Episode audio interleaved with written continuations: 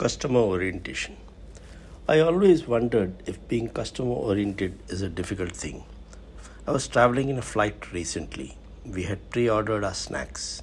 When my wife requested the flight attendant to exchange her pre ordered upma for some other snack, she was rude to state that it has been pre booked and cannot be changed.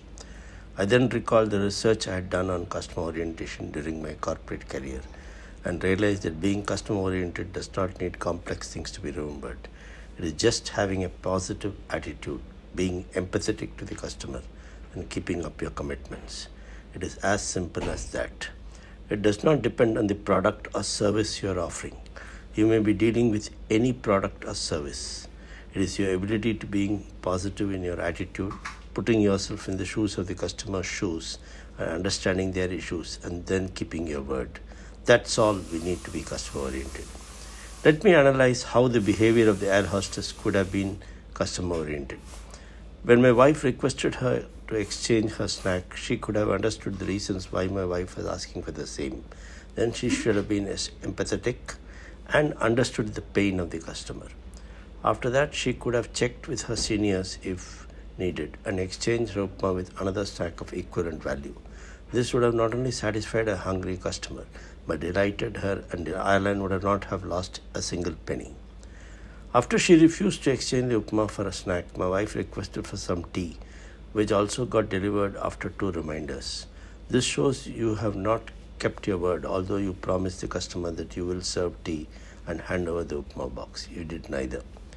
I have met a lot of employees dealing with customers day in and night out.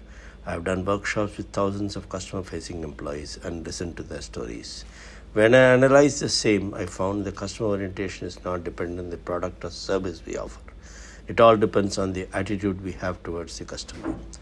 Customer orientation is all about attitude, empathy, and commitment.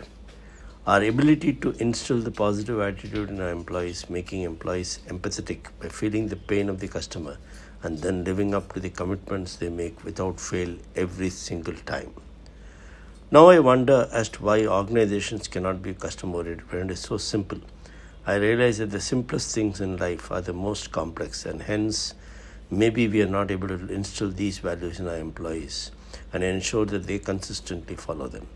We need to believe that retaining customers is more important than winning new customers.